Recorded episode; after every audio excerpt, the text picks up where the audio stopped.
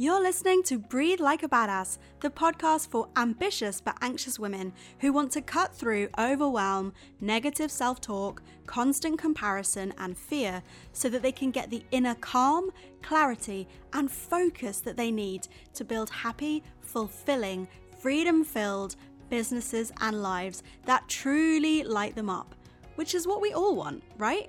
I'm Hannah, your host, and I am an INFP, yes, I can be an extrovert and an introvert almost at the same time, and I live in southwest London with my coffee, very plentiful supply of chocolate, and my partner Ollie. And I use down-to-earth, science-based meditation techniques to support women like you in creating the successful, fulfilling, and incredible freedom-filled life and business that you deserve. Long story short, I help you to be and love exactly who you are so that you can go out and do the work that you truly love and that really lights you up. In this podcast, I interview some absolutely incredible guests on topics ranging from meditation, mindfulness, habits, the power of routine, how to be kind to yourself and just give yourself a damn break, what it's like when you try things and fail, what it's like when you try things and actually maybe succeed, and how to take all of that hard-won life experience to become more fulfilled women, business owners, partners, friends, parents, or whatever it is that is super important and central to making our lives more meaningful, powerful, and successful, whatever that means to us. So it's been a pretty damn difficult week for anyone in the world, anyone who is not hiding under a rock. And this week and last week, really, there's only been one topic on the agenda. If you're someone who cares about social issues, if you're someone who cares about people, and that is really racism and how we, and when I say we, I mean me as a white person, can use this as a really long overdue opportunity to shut up, basically, listen and learn and do better. Now, I realise that that's ironic coming from someone who is literally speaking into a microphone recording her own podcast, but I am going to address that later and I'm going to explain why I haven't actually chosen to completely black out my content over these past couple of days.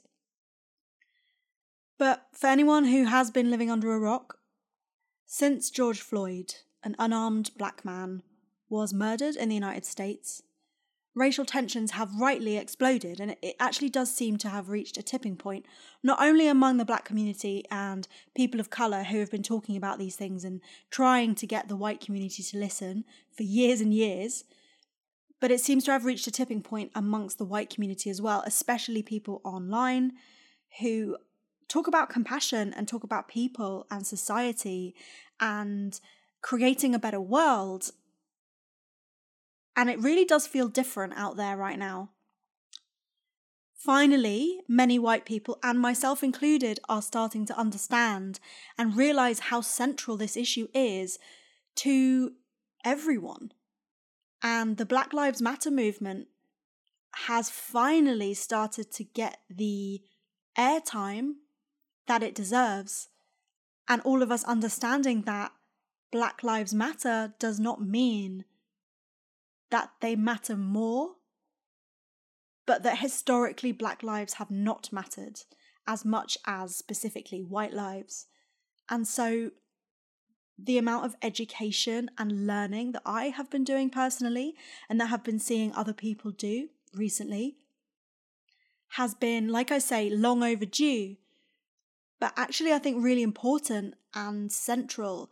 And once you see systemic racism and once you start to understand how it pervades all aspects of black people's lives, you can't unsee it. So I am wading into this topic today. I was going to call it a difficult topic, but honestly, I don't really think it is a difficult topic. I think it's common sense, quite frankly. It's the idea that all people deserve to be equal and that human rights is not up for debate. It is just a fact. All humans deserve basic human rights to be treated equally, especially for something as nonsensical as the colour of your skin being used as a weapon against you.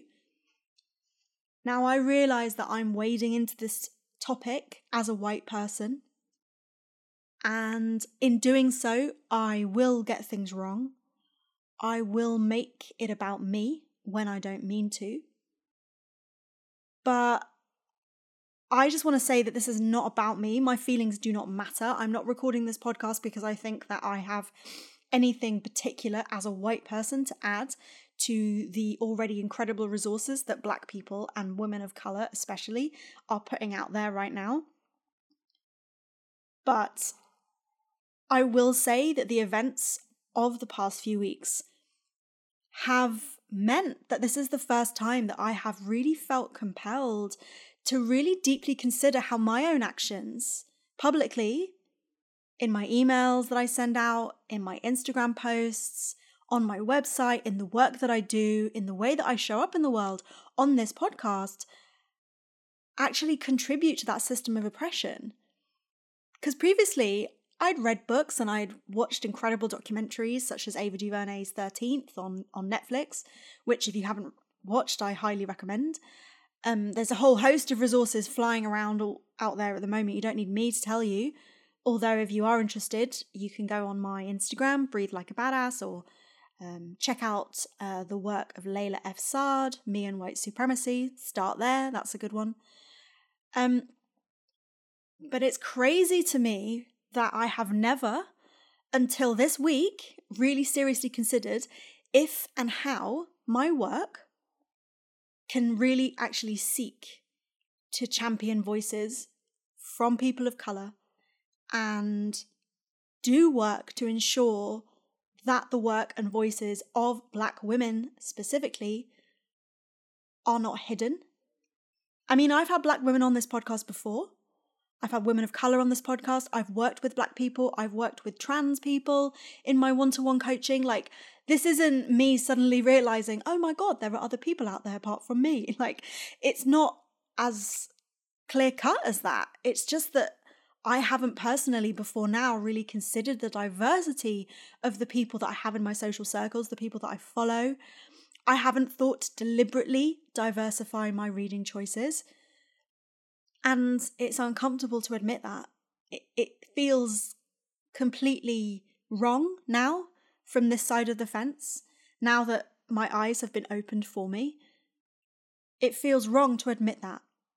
And that's why really part of this podcast and part of why I have been speaking out recently is to say that changes from now on. It changes. I have seen that I have a responsibility as someone with a platform online. Yeah, okay, compared to so many people, it's an absolutely tiny platform, but it's not nothing. People listen to this podcast. I have people following me on social media. I feel like I have some kind of responsibility to say, actually, this stops now. I am contributing to systemic racism, and I will learn and listen and do better. And that's actually why I didn't take part in the #BlackoutTuesday that happened last week. I'm not sure if you guys would have seen, although if you're on social media, I'm sure you will have done, that many white people, I think some Black people too, but mainly white people, were posting black squares on their social media and saying #BlackoutTuesday. Some people also muted themselves, and they really did commit to staying offline for that week, to really allow voices, or as another hashtag said, amplify melanated voices, so voices from Black people and people of colour, to shine through instead. And honestly, I totally respect that, and I really understand that, and I also know that it is a movement that was started by two Black women. So if that's the choice that you made, or if you had a lot of people on your feed that were making that choice to do that, to post that black square, then I totally respect that and I really understand that. But I chose not to do it because for me, I felt that muting my account actually wasn't the best way to spread awareness and help other people learn. And I do just want to add again, it's really difficult when I am the owner of this podcast, and I'm the one with the microphone, quite literally. I have the voice, quite literally. It's difficult to explain just how much I'm not trying to say this because I think that I matter. That I'm not trying to virtue signal myself. I have zero desire to make this about me. I'm not trying to say that I am even the best person to teach anyone about this.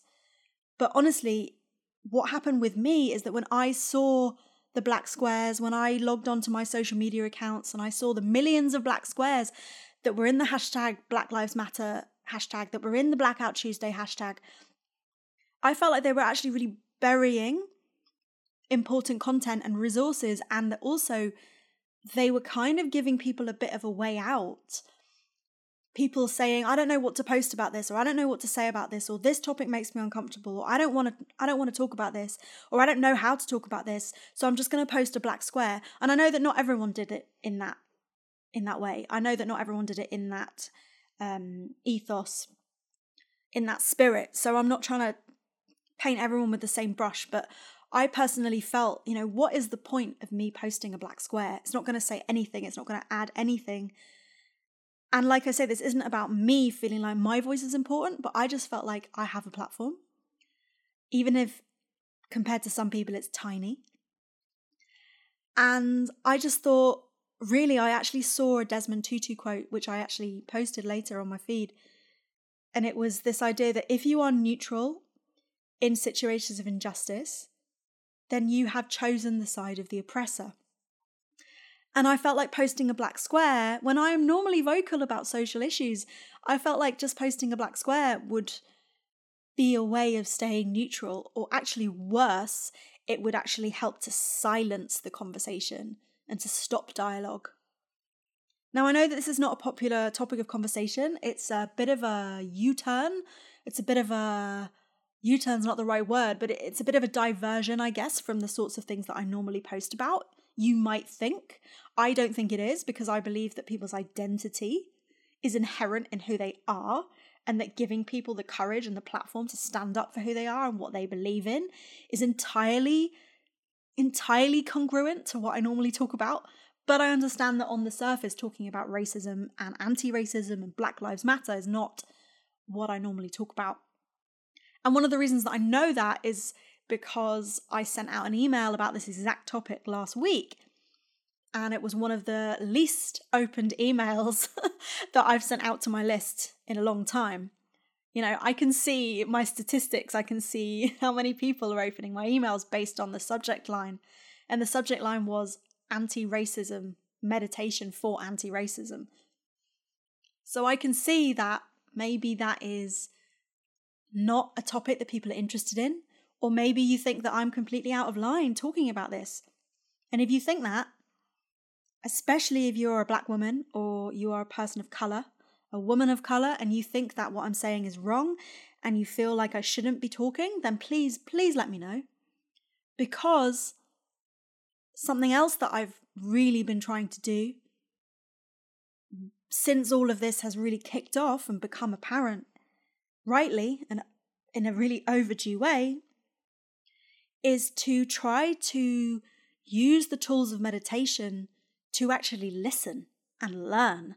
And that was something that I posted, like I say, an IGTV video on my Instagram, which was called Anti-Racism Meditation for Listening and Learning.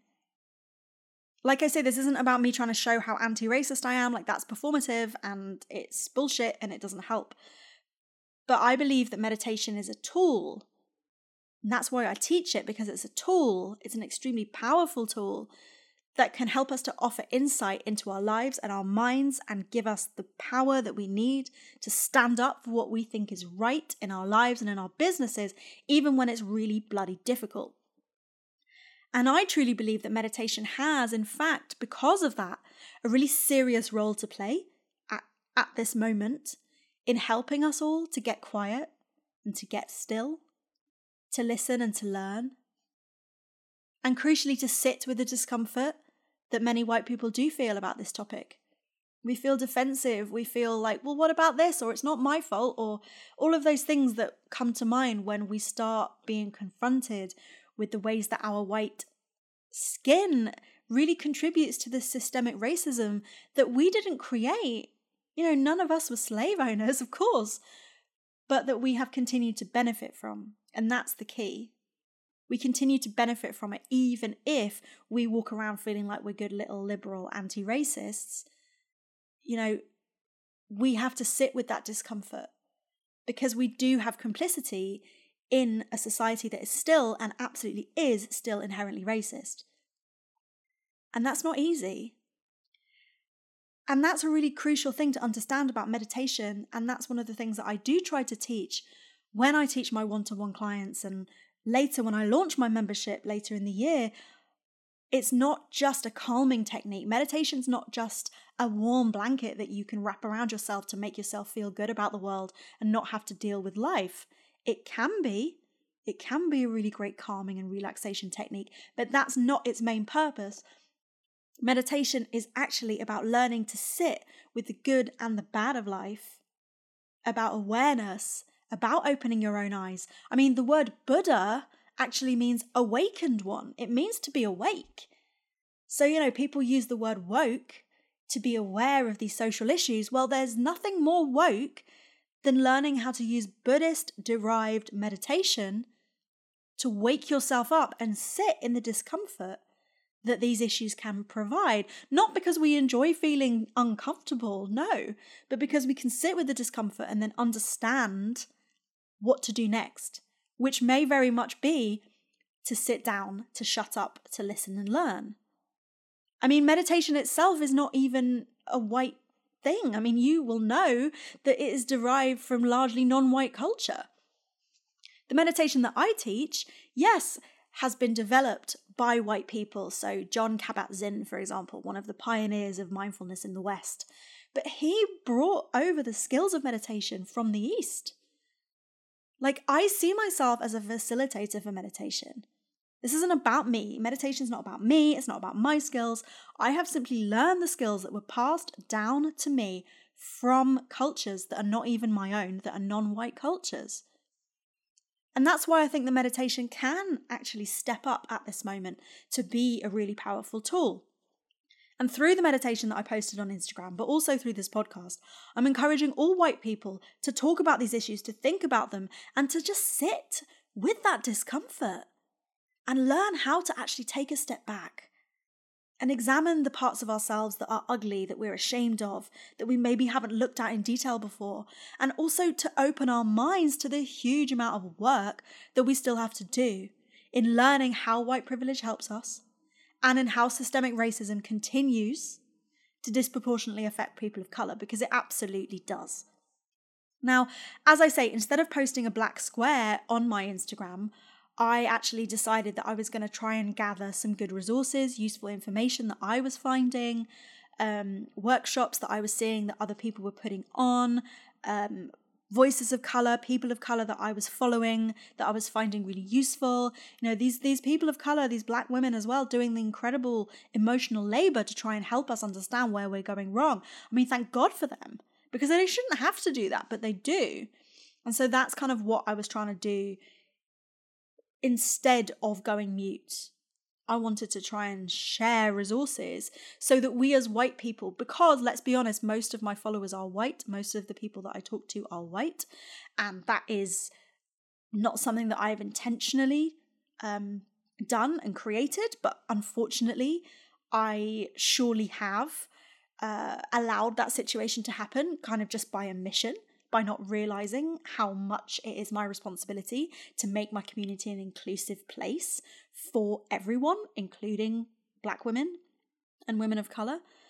But yeah, so that's something that I committed to amplifying other people's voices through the platform that I have, and really using them as resources to allow us to listen and learn and be better. And if you listen to the end of this podcast, I will actually be posting some more resources as well. I've already mentioned one of them, but I will be recommending some more resources as well that I recommend that you go and listen, read, work through, follow people on Instagram, because I really do think that we have a responsibility to diversify the things that we surround ourselves with. So really, This is just about listening and learning and being better. And the lessons, like the rewiring of the brain, the acknowledgement of our own privilege and biases and changing our attitudes, you know, that is a constant lifelong commitment. Just like meditation. Meditation is a lifelong practice because it is in itself a practice of rewiring the brain, acknowledging our own privileges, our own flaws, our own biases, and changing our attitude and changing our response to that privilege, to those patterns and biases. So that is ultimately what I think meditation is and how I define it. So that's something that I've really been trying to talk about this week. And I know that I will get it wrong. And maybe some people think that me recording this podcast is getting it wrong. But like I say, this really isn't about me. It's about me sharing resources. It's about sharing the tools of meditation as a way of listening, learning, reframing our inherent prejudices and biases so that we can do better. Now, I'm not pretending that meditation is in any way like a magic pill for anything, especially not systemic racism, but I will suggest that it can be a tool for mental space and clarity and self-understanding and listening and learning. Like, meditation is key in that sense. Like, I will say, you know, the meditation teacher Sebene Selassie, she was on the 10% Happier podcast last week, and she said that we cannot meditate this away. Like, we cannot think that meditation is just a tool for soothing ourselves. But she says we can have some measure of perspective and grounding and balance, so that we can respond from a place of clarity and kindness.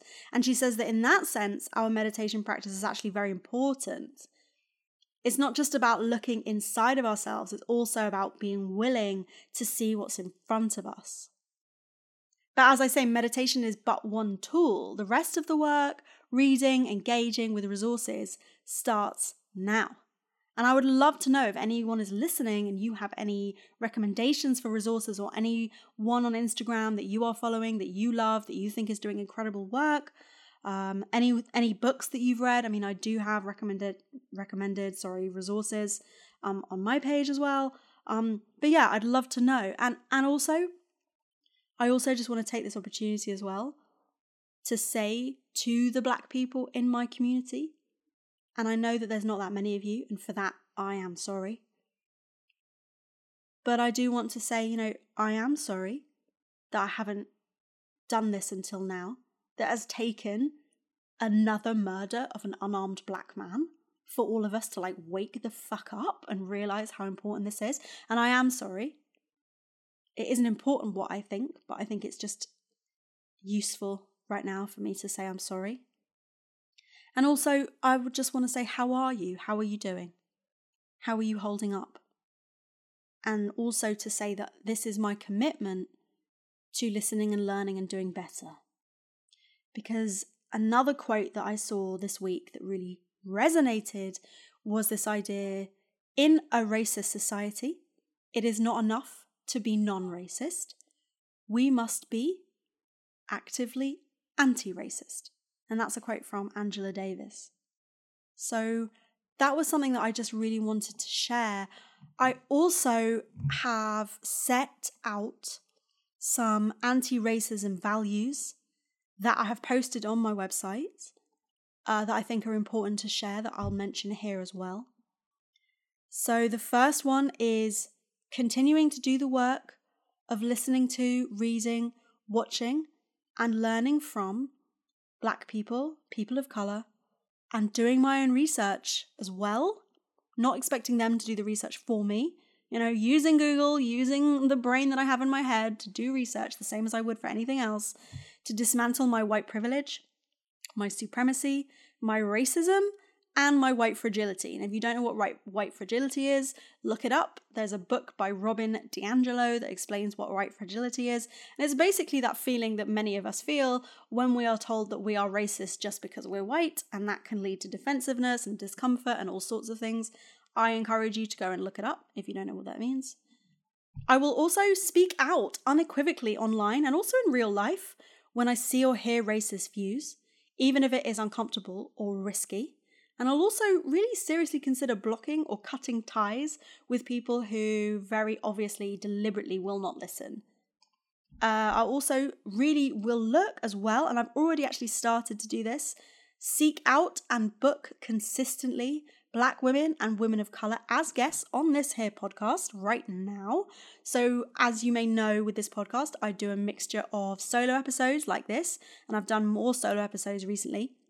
But also, I really love to feature interviewees, really fantastic women, some men, but mainly women, as interviewees, as guests on the podcast. So one of my commitments is going to be that I'm going to really seek out actively and consistently book Black women to be guests on future episodes of the podcast. And not just to talk about race as well, I would like to add, because I feel like it's a lot to expect people to be, you know, it's not fair to expect people to be tokenized or to be seen as representatives of their whole race. Like, any more than I don't speak for the whole race of white people, it's unfair to have someone of colour on as a guest and ask them to talk about race, unless they want to, unless that's their specialty, which is fair enough. But yeah, not just to talk about race. I'm also going to ensure that in the Read Like a Badass book club, as well, that Black female writers and women writers of colour are included in the book choices. And again, similarly to the podcast, not just on books about race. Yes, maybe we will choose in future months of the book club books about race, because I think it is important that we do start to do the work through the incredible books that are already out there, but not only about race, for the reasons that I mentioned before. I will also actively ask how many non-white people are already booked as speakers on panels or workshops before I accept to do them or before I pitch to them. I've spoken on panels and workshops before, especially, for example, the Mindful Living show in London. And you know what? When I pitched to be a speaker at that show and eventually was a speaker, it did not occur to me at the time to think, who else has been booked? What other races are there? Are there enough people of colour? Are there enough Black women on the list? Should I put my voice forward? And it's challenging as a solopreneur, as a startup business owner, to think like that, because you kind of think, well, I'm just one person. I deserve to have a voice. I have things to say. I've got a business to run, you know. But it's so important to realize that actually sometimes your voice is not the one that needs to be amplified. And that's just so important to remember. And I try to remember that even as someone with privilege in other areas. You know, I've never known what it's like to be poor, for example. I have incredible education, have a supportive, mainly, family. So I have privilege in so many ways. And this is another way that it falls on my shoulders, rightly, to be aware of that privilege. As I say, also working to be aware of my privilege and my own lived experiences and how it may differ, and being sensitive to that when teaching meditation and doing the work to understand, honour, and be sensitive to the roots of meditation, its ethics and its history. Like I was saying earlier, meditation is not a white tool. It's not a productivity hack or a calming technique. It is a body of ethics and lifestyle, and has been developed over millennia in cultures that are not white and that are not Western. And it's really important to know that and remember that when you're teaching meditation.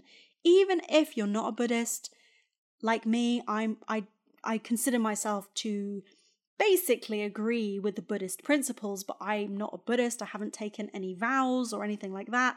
And I don't expect the women that work with me to be Buddhists either. I have zero aspirations to take robes. That's not the path that I'm on, but I have huge respect for the people that do. And I also work really damn hard, and I'm always learning and always have more learning to do to try to understand the history of meditation, so that it's not just culturally appropriating the tools of meditation to be more productive, for example. Because as much as we would like to think, oh, I'll just do a bit of a meditation in the morning and I'll blast through my to-do list and I'm away, as much as we use meditation like that in the West often, to solely use it like that, and also as a meditation teacher, I have a responsibility to not only teach it like that, and to actually recognize that it is part of an entire kind of sacred body of ethics. And it's really important for me to just realize that and recognize that and continue to do the work in the way that I teach, but also in the way that I teach, understanding that different people come to meditation for different reasons with a different background, and not just assuming that everyone that comes to work with me is the same as me or has the same experiences as me. And that's really important as well. I also really do commit, like I said earlier, to making my community a safe space for Black people and people of colour to speak up in, to be heard in, and to join. Now, for example, I don't have a Facebook group. Maybe I will in future.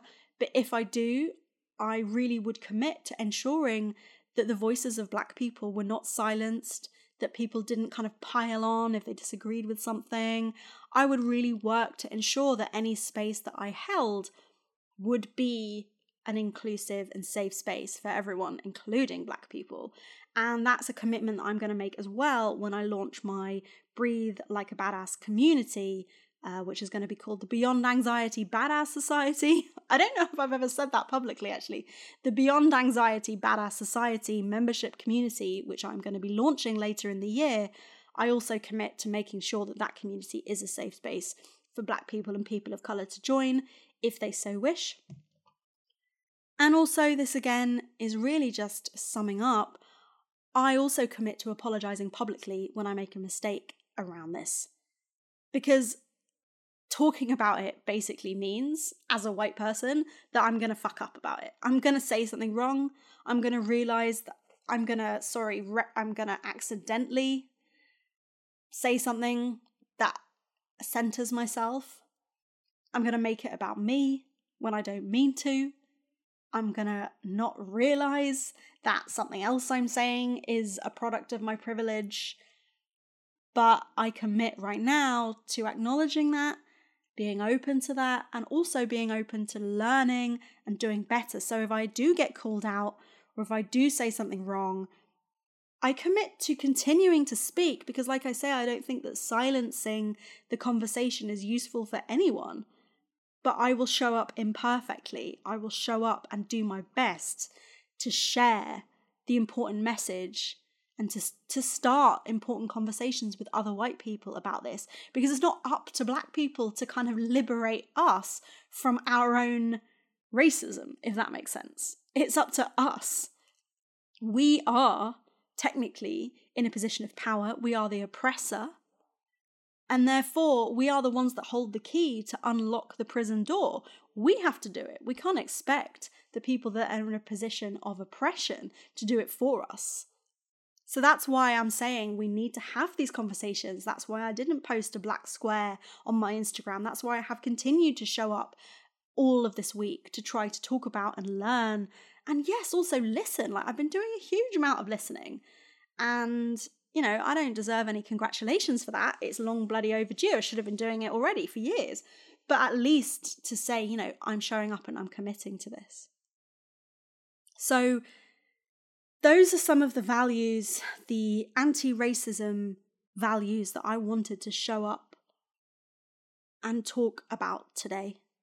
As I said earlier, I actually am also going to share some resources that I really think you should start with or go and find if you haven't already. The first book that I've been reading and working my way through to understand this is Me and White Supremacy by Layla F. Saad. It's really essential reading, to be quite honest.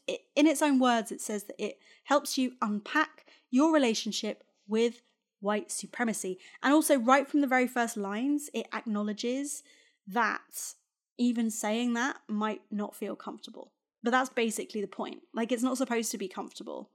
Layla describes the book as part education, part activation. And I actually think that it sold out on Amazon. I think that it came out of stock on Amazon. But you can download it on Kindle, of course, and I really recommend it. It's basically a workbook. So it's really active. It's not just a book that you're going to passively consume and kind of think, oh, great, so what now?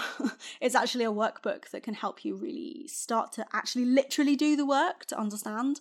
So that's why I recommend that one first. Also a book that many people will have read already perhaps, but that I really recommend that you revisit is Why I'm No Longer Talking to White People About Race by Reni Eddo-Lodge. Another reason that I recommend that book specifically is because it's written by a British black woman, obviously Reni Eddo-Lodge, and I just think that that's really important if you are, like me, British or perhaps European, and you want a slightly less American-centric view of racism and understanding like why it's still an issue on this side of the Atlantic as well as that side of the Atlantic. I recommend that book as well. Me and White Supremacy, the other one, White Fragility, Robin DiAngelo. Some people think that Robin DiAngelo is problematic. She herself is white. But as I say, I think it's important for us as white people to have these conversations and to get involved. So I really recommend that book as well. There are so many more. Another resource that really helped me to understand what my responsibility as a white person was in this debate was an IGTV video on Instagram by Osheta Moore. So she actually calls herself an everyday peacemaker, an anti-racism encourager, and also an Anabaptist pastor. So it was just a really fantastic IGTV video where she basically gives people, specifically white people, a framework of how we can respond to this situation and avoid making it about us and do better. And in a comment underneath the video, which I really thought really struck home, really hit home, was that she said, "I don't want your apology if it's not attached to action. That alone can be exhausting for black people to bear. But your apology plus your action builds trust because I know that you're willing to be uncomfortable and you're willing to be mobilized." And so as well as really setting out this 3-step framework for how to do better, which is basically to say, I'm sorry, I'm listening, and I'm learning. Those are the 3 steps. I really recommend that video because it is super, super powerful. I would also recommend a video on IGTV again by an account called Rach Rogers-Esque, as in Esquire. So Rach Rogers with a DRODGERSESQ, Esquire. That account is fantastic.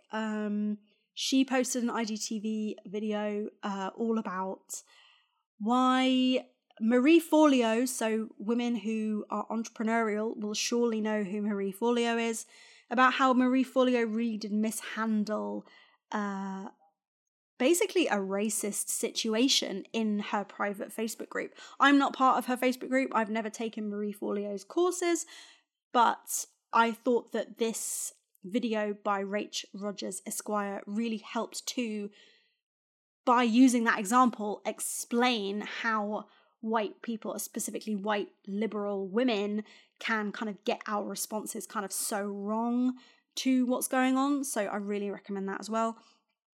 Another person that I recommend that you go listen to is Light Watkins. So Light, literally as in the light in the sky. He's on Instagram. He posts really regular, fantastic videos about racism and how it is an issue and what we can all do and how we can listen and learn and do better. I also recommend the work of Sebene Selassie. I've already quoted her in this podcast, but she is a really fantastic meditation teacher. Joanna Hardy as well is a really fantastic black female meditation teacher who is extremely wise. She talks about ethics a lot, about the ethics and the lifestyle that goes with the meditation practice, which is something that I've also just talked about. So highly recommend that you go and follow, listen, learn from her.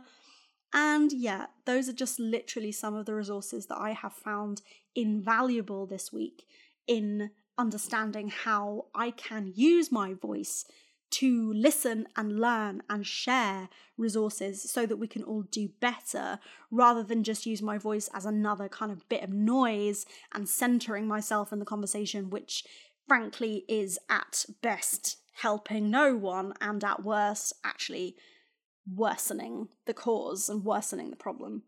So yeah, That's what I wanted to say this week. As I say, I know it's not really a comfortable topic. You're probably not going to be stopping listening to this podcast feeling all warm and cozy and comfortable inside, but I really feel like it's a conversation that we as white people need to be having.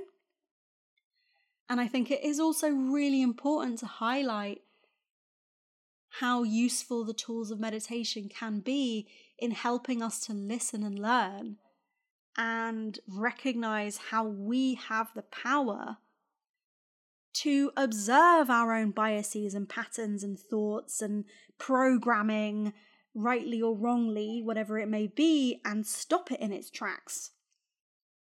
Like I always say, meditation is just an exercise in stopping automatic thoughts in their tracks and seeing them and thinking, that's a weird thought. Why am I thinking that? That's bollocks. I don't agree with that. And then choosing another path. Like, that for me is what meditation is.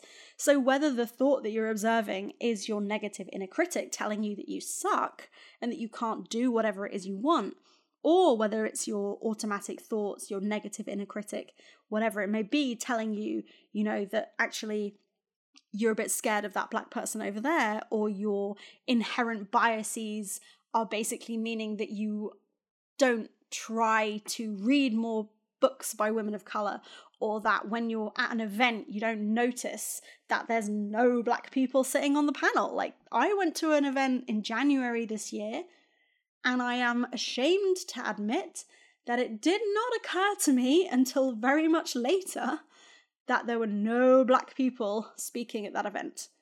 There were women, there were gay people, there were queer people, there were larger people. There were men and women, like I say, gay people, but no black people. And I just was like, how did that not occur to me? And so now I'm able to use the skills that I've learned in meditation to really recognize when that happens, when those thought patterns, when those biases, when those just inherent racist tendencies that we have as products of our society crop up. And we're able to look at them and say, where did that come from? Or, gosh, I didn't know that I thought that, or I didn't know that that was a thing that I would not notice or would notice, and just use the skills that we develop in meditation to sit with that discomfort and not to constantly feel like we have to bat it away or change course or deny or defend, and literally just sit there and notice. And be aware.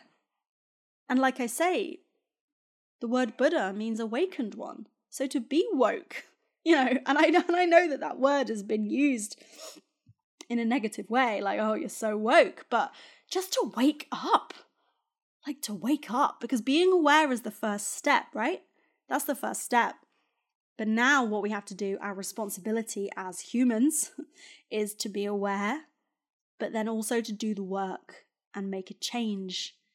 Because like I always say with meditation, being aware and noticing our thoughts is the first step. The second step is not judging ourselves for it, not kind of hiding the thought under the rug or criticizing ourselves or feeling bad necessarily about what we think, especially in a meditation practice. Like, I'm not saying that you shouldn't think that racism is bad, because obviously it is, but if you notice a racist tendency within yourself when you meditate, this isn't an exercise in self-flagellation, it's just to notice it and then choose a better course of action. And maybe that course of action is to sit back, say nothing, and listen to someone. Listen to a person of colour who's teaching you about why racism is so systemic. Maybe that course of action is to post something on your feed that is going to amplify someone else's voice. Maybe that course of action is to understand how you play a role in systemic racism and speak up to your racist uncle next time you have a dinner party, whatever it may be. Like, this is not necessarily going to be a comfortable conversation. It's not going to be a comfortable path, but that doesn't mean that it's not worth taking that path and being good allies. Now, as I say, as someone who is trying my hardest to be a good ally, that's probably enough from me. Please, please, please do go and check out the resources that I have recommended. Check out my Instagram. Check out the Instagrams of many, many other Black women. Check out their books, their videos, their accounts, workshops that they're putting on to explain how white women have a responsibility to do this work and not just say, oh, well, I talk about positivity, or I'm a meditation coach that helps people with self-worth, so I'm not going to get involved in these difficult discussions. It's not my job. As human people, and especially as white people that are part of the system, it absolutely is our job. That's it from me. I'm going to get off my soapbox now. As I say, please check out the resources. And also, if you have any comments on this, or if you are a woman of color listening to this and you have a comment, feedback, ways that I can improve, and you are willing to do that labor, I thank you for it.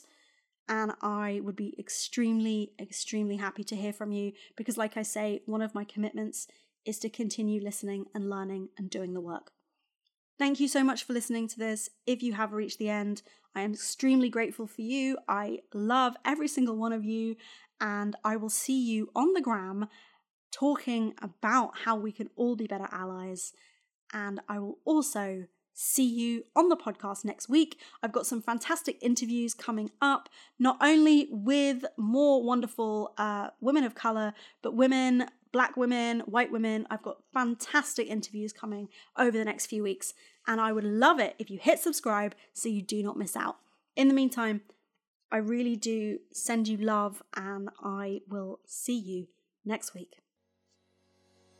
If you enjoy this podcast, the best way to support it is to hit subscribe and leave a review on Apple Podcasts or wherever you usually listen, so that many other like-minded women just like you and me can discover it and share the word. I'd also absolutely love it if you could let me know what your favourite takeaway was from this week's episode. Come and tag me on Instagram at Breathe Like a Badass. You can take a screenshot of the podcast episode that you're listening to, or just come and drop me a DM, because let's be honest, I'm on Instagram pretty much every single day, and I would absolutely love to hear from you. Thank you so much for listening. As I say, the best way that you could continue to support podcasts like this and incredible women in business just like the ones that I interview on this show is to hit subscribe, leave a review, and share. In the meantime, thank you again, and I cannot wait to see you back here for next week's episode. Just remember, breathe like the badass you are, and you won't go far wrong.